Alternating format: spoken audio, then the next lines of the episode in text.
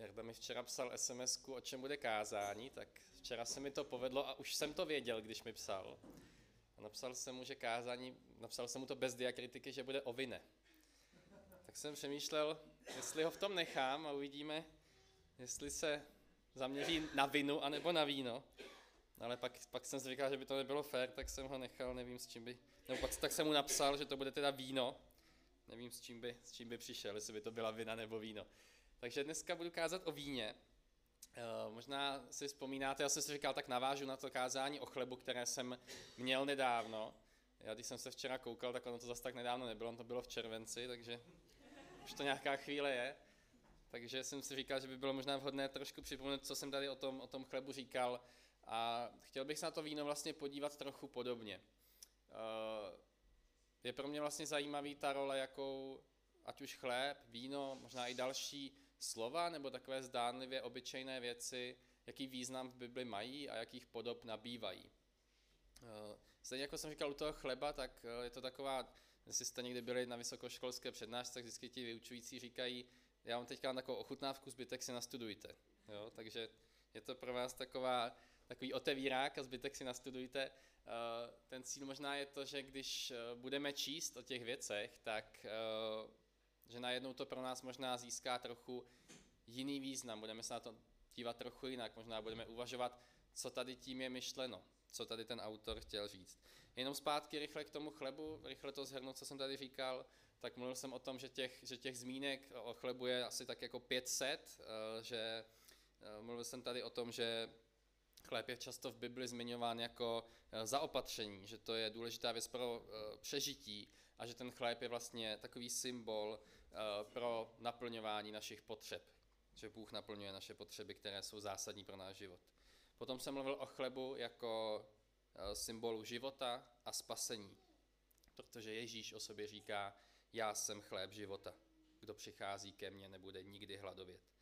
Takže on je chlebem života, skrze který máme věčný život. Ježíš samotný je zdroj života. A nakonec jsem mluvil o chlebu jako o jednotě, o symbolu jednoty, to vlastně vychází z Pavla, myslím z listu korinským, kde on používá ten obraz bochníku chleba a říká o něm, že stejně jako je jeden chléb, tak my jsme jedno tělo jako církev. Tak možná na začátek otázka pro vás. Myslíte, že je více zmínek v Bibli o chlebu nebo o víně? O víně. tak o chlebu, skutečně o chlebu. Zase samozřejmě je, je to různé podle toho, z jaké verze vycházíme. Já jsem našel, že těch zmínek o víně by mělo být asi tak kolem 200. 500 ku 200, ale myslím si, že pořád je to docela dost. Ano, Jirko, budeš mít, budeš mít příležitost napravit, napravit svoji reputaci. Ještě mám jednu otázku a pak už vás nebudu trápit otázkami, až do konce snad. tak napadá vás, nebo vzpomenete si, kde, se, kde, kde o víně čteme v Bibli poprvé?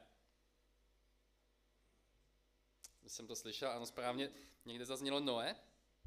A tak Noe byl vlastně první vinař, že jo, první vinař Noe. Čteme, že Noe byl Genesis 9.20, zemědělec Noe byl první, kdo vysadil vinici. Napil se vína, opil se a ležel obnažen ve svém stanu. Ve dvou verších takhle jednoduchý to je. Takže máme tady vlastně prvního vinaře, prvního degustátora, zároveň možná prvního člověka s kocovinou.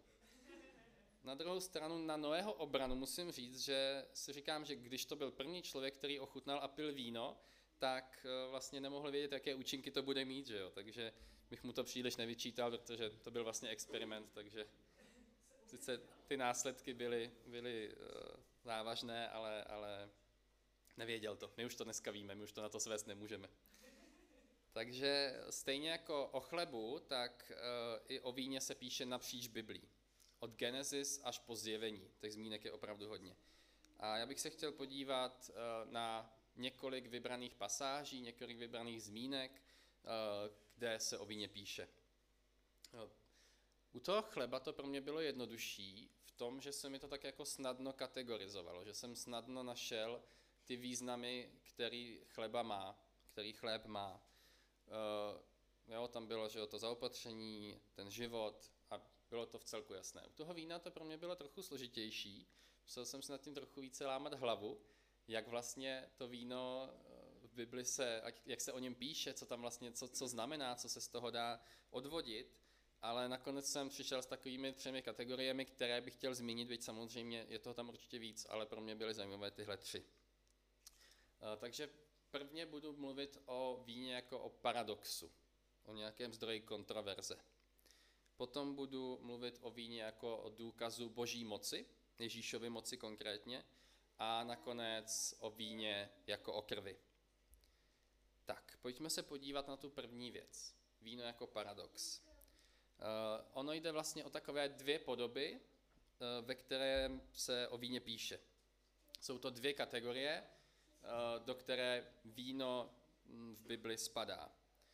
A jsou to vlastně, jak jsem říkal, jsou to kategorie, které můžou působit jako, že jdou proti sobě, že působí paradoxně. Jedna, ta kategorie jsou verše, které se o vínu vyjadřují kriticky, a na druhé straně je hodně veršů, které o vínu hovoří jako o nějakém zdroji radosti, které o něm mluví pozitivně.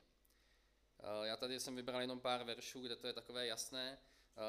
Nejprve přečtu pár těch, kde ty autoři se vyjadří o víně kriticky. Eh, mimochodem všimněte si, že, některé, že v některých dokonce knihách je, je ten dvojí význam.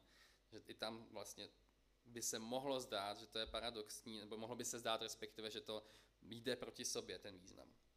Takže první verš, přísloví 23.20.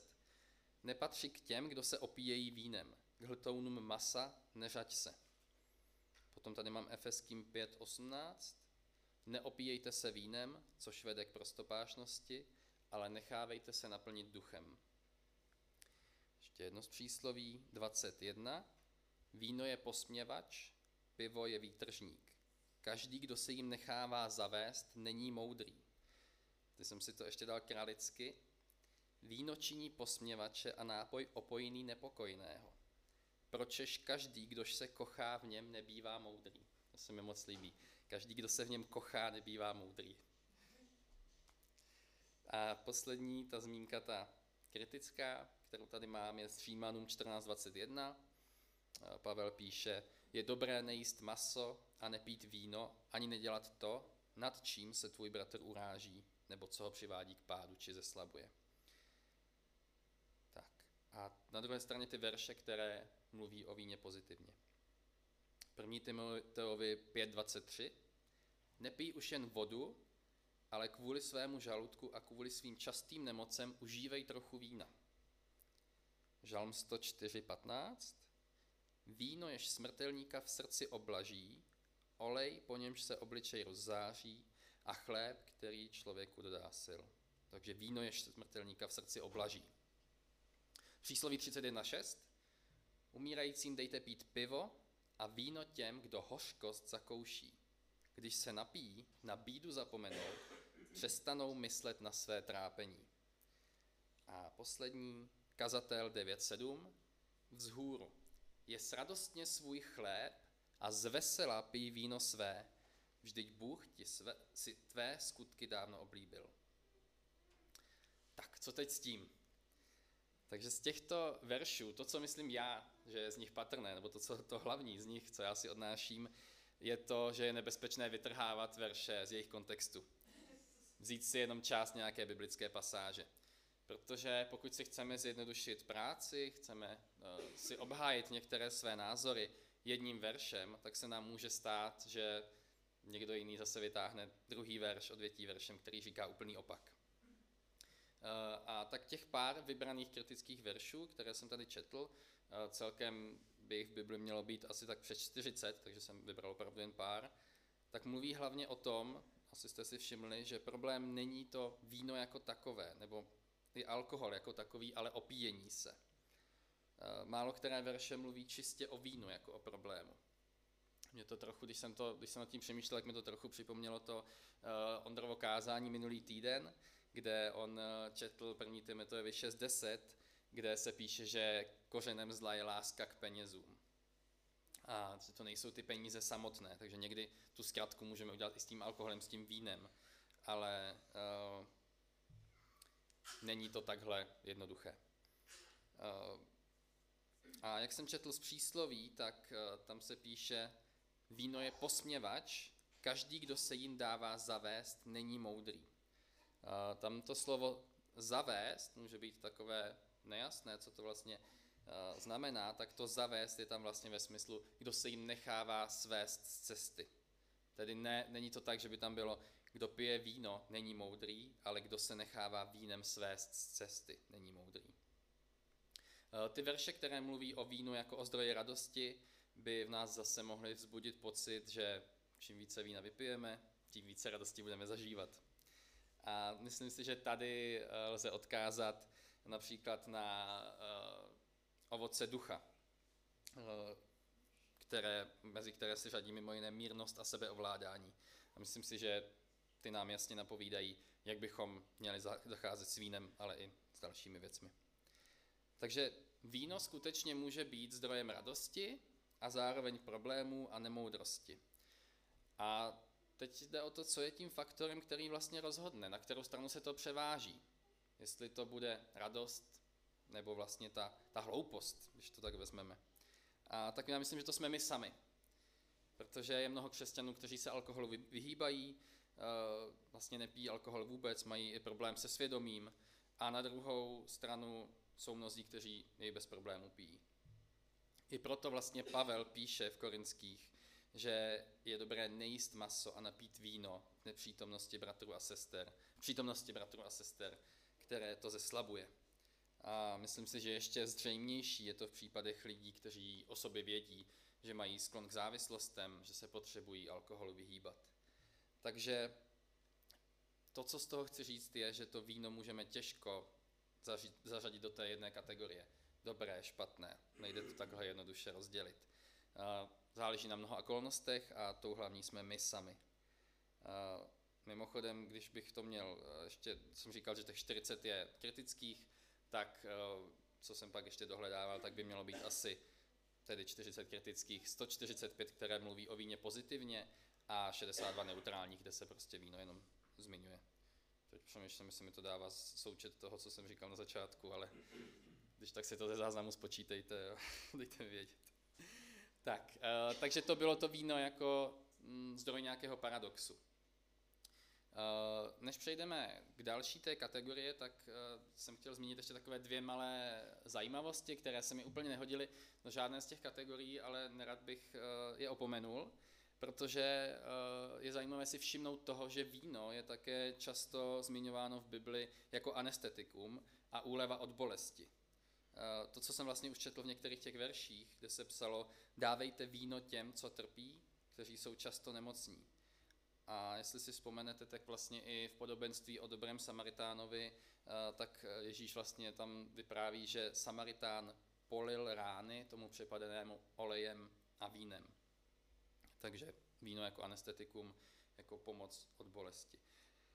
A mm, ta druhá věc, která vlastně myslím si, že je jako teologi, teologicky důležitá pro spousty lidí, je to, jak se vlastně to víno pilo. Uh, já jsem si uh, o tom trošku četl, poslouchal jsem, ne, že bych si jako to sám věděl, ale uh, co jsem si dočetl, tak vlastně ten způsob, jakým se víno často pilo, jak ho pili římané a židé, tak oni ho vlastně ředili vodou. Na díl vína vlastně dávali dva až tři díly vody.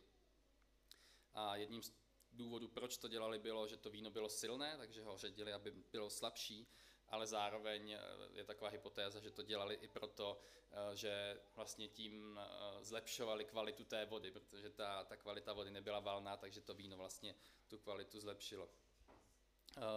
Dokonce jsem četl, že nějaký tým výzkumníků, nějaký Poláci dělali, dělali, zkoušeli to víno vyrobit na základě dobových receptů a takže to víno vytvořili, vyrobili vytváří, vyrábí se víno, nevím, možná Karel by řekl, jestli se víno vyrábí, nebo... Eh, no zkrátka, zkrátka eh, měli, to, měli to víno podle těch dobových receptů a že opravdu bylo velmi silné a že ta příchuť toho eh, vína byla tak silná, že to ředění i dávalo smysl. A tak mě to přivádí k té další důležité zmínce o víně v Bibli. Říkal jsem víno jako doklad Ježíšovy moci. A to, o čem chci mluvit, je vlastně ten Ježíšův zázrak, jeho první zázrak eh, proměny vody ve víno. A tak máme tady první Ježíšův zázrak.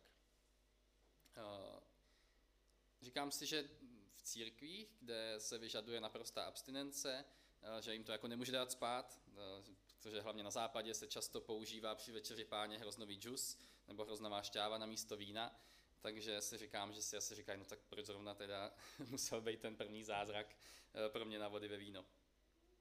Jak se k tomu vlastně postavit. Ale když čteme, co se tam vlastně stalo, tak ten vrchní správce svatby ochutnává to víno, které už Ježíš proměnil a říká, že je skvělé. A on vlastně nevěděl, kdo ten zázrak učinil, že to byl Ježíš, kdo tam to víno proměnil. Kde se, kde, on nevěděl, kde se tam vzalo. Věděli to jeho učedníci, eh, věděla to Marie, věděli to ty služebníci na té svatbě, eh, byli asi nějací číšníci, ale ten správce nevěděl, co se tam stalo.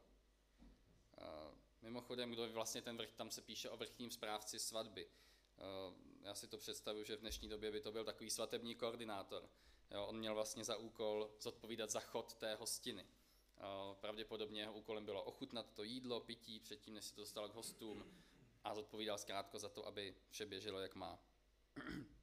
Takže my vyloženě ve verši 9 čteme, že nevěděl o tom, kde se tam to víno vzalo a pravděpodobně se to ani potom nikdy nedozvěděl. Zkrátka to neřešil. Hlavně, že je víno, je jedno, kde se tady vzalo. Takže byli tam vlastně dva lidi, kteří byli hlavně zodpovědní za to, eh, aby byl na svatbě toho vína dostatek. Byl to ženich a byl to ten správce. A ani jeden z nich netušil, jak se to vína dostalo mezi svatebčany. A tak ten správce vlastně pochválil toho ženicha, že pošetřil to dobré víno i na pozdější hodiny. Ten ženich asi pochválil služebníky, že to dobře vymysleli, že vína je dost a že ještě servírují to nejlepší. Že vlastně vypadal dobře v očích všech těch svatebčanů, že jo. Uh, myslím si, že už tou dobou v podstatě tam jako říkají, když bych to převedl do dnešního žargonu, tak už mohli podávat hradní svíci z krabice za 15 korun, ale oni pořád podávali to kvalitní. A tak možná je otázka, kdo tu, kdo tu svatbu vlastně platil, kdo to hradil. Protože ten člověk by se, ten by se možná pídil potom, proč se servíruje to dobré víno, když touhle dobou už by se vlastně na těch hostech mohlo začít šetřit. Ale zkrátka jde o to, že ti lidé měli nějakou potřebu, ten správce, ten ženich, ti hosté, a ta potřeba byla příhodně a ve správnou chvíli naplněna. A oni neměli čas a možná ani chuť zjistit, jak se to stalo. Neměli nikoho, komu by poděkovali, že jim vytrhl trn z paty.